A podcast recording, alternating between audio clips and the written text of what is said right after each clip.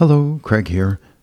Today, from my little box of quotes Change, real change, comes from the inside out.